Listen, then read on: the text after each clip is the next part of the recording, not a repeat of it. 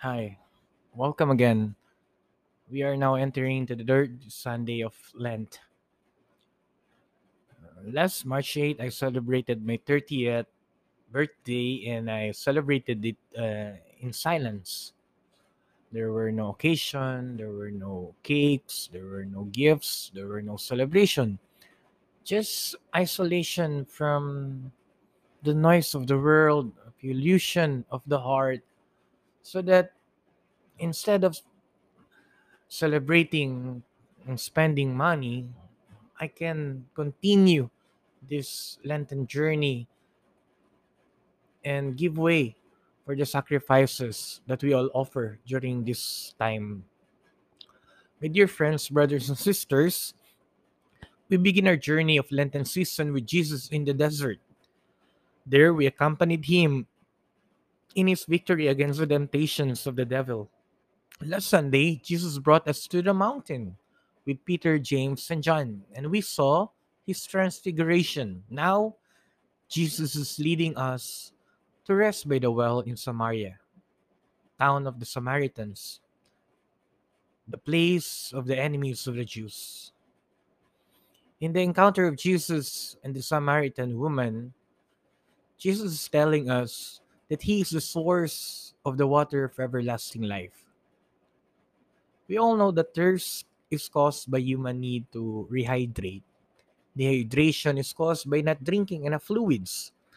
But once compensated, in no time, humans will be thirsty again and will re- require rehydration because of the bo- because the body is in need of constant rehydration.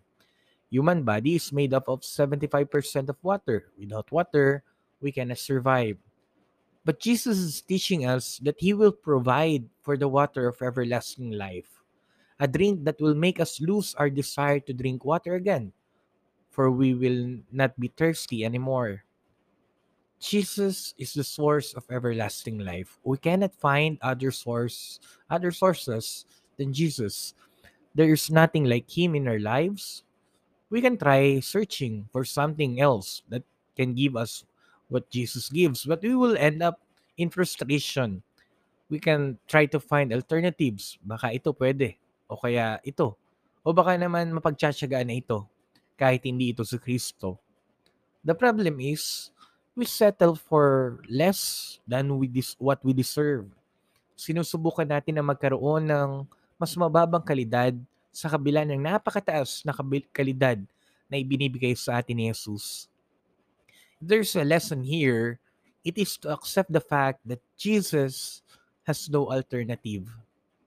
Lenten season is a chance for us to reflect on the thing, on the things which we try to substitute to Jesus.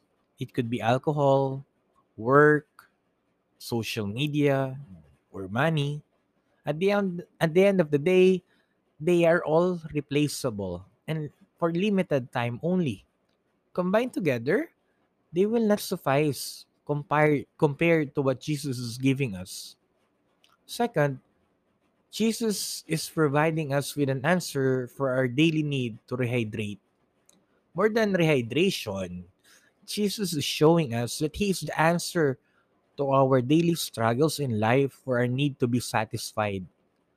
There is an inner emptiness in each one of us that only Jesus can feel. It is an eternal satisfaction so that we would not experience void again in our lives. Thirst is the lack of water in our body, but frustration, loneliness, hopelessness, is the lack of Jesus in our lives. It is so much easier to quench our thirst rather rather than feel the emptiness in our hearts. Sometimes we create illusions in life to hide our pain in facing the emptiness within. We try to laugh, we try to shout, we show that we are excited in life, but in reality, we are being eaten alive by the pain of emptiness. Sabi nga nila, the greatest tragedy in life is not untimely death, but to live an empty life. Jesus here is giving us the answer to our meaningless struggle in life. Jesus is giving us the definition on how to live a meaningful one. during this Lenten season, the definition of our life must be renewal and change. Renewal, just like the Samaritan woman, of our our vows in our promise during baptism. We will renew our denial of the devil and his work, and renewal of our belief in God the Father, the Son, and the Holy Spirit. Second, a change, a change of our ways to deepen our relationship with God. So, therefore, renewal and change are our goals as definitions of our lives during this Lenten journey. To end this, water of everlasting life can only be found in Jesus. There is no substitute and no alternative. And that water is the water, is the answer for a purpose driven life, a meaningful life. During this Lenten season, may we surrender to Jesus in our apparent need to seek for alternative and give in to the water of everlasting life He is offering us that will give us renewal and change. Amen.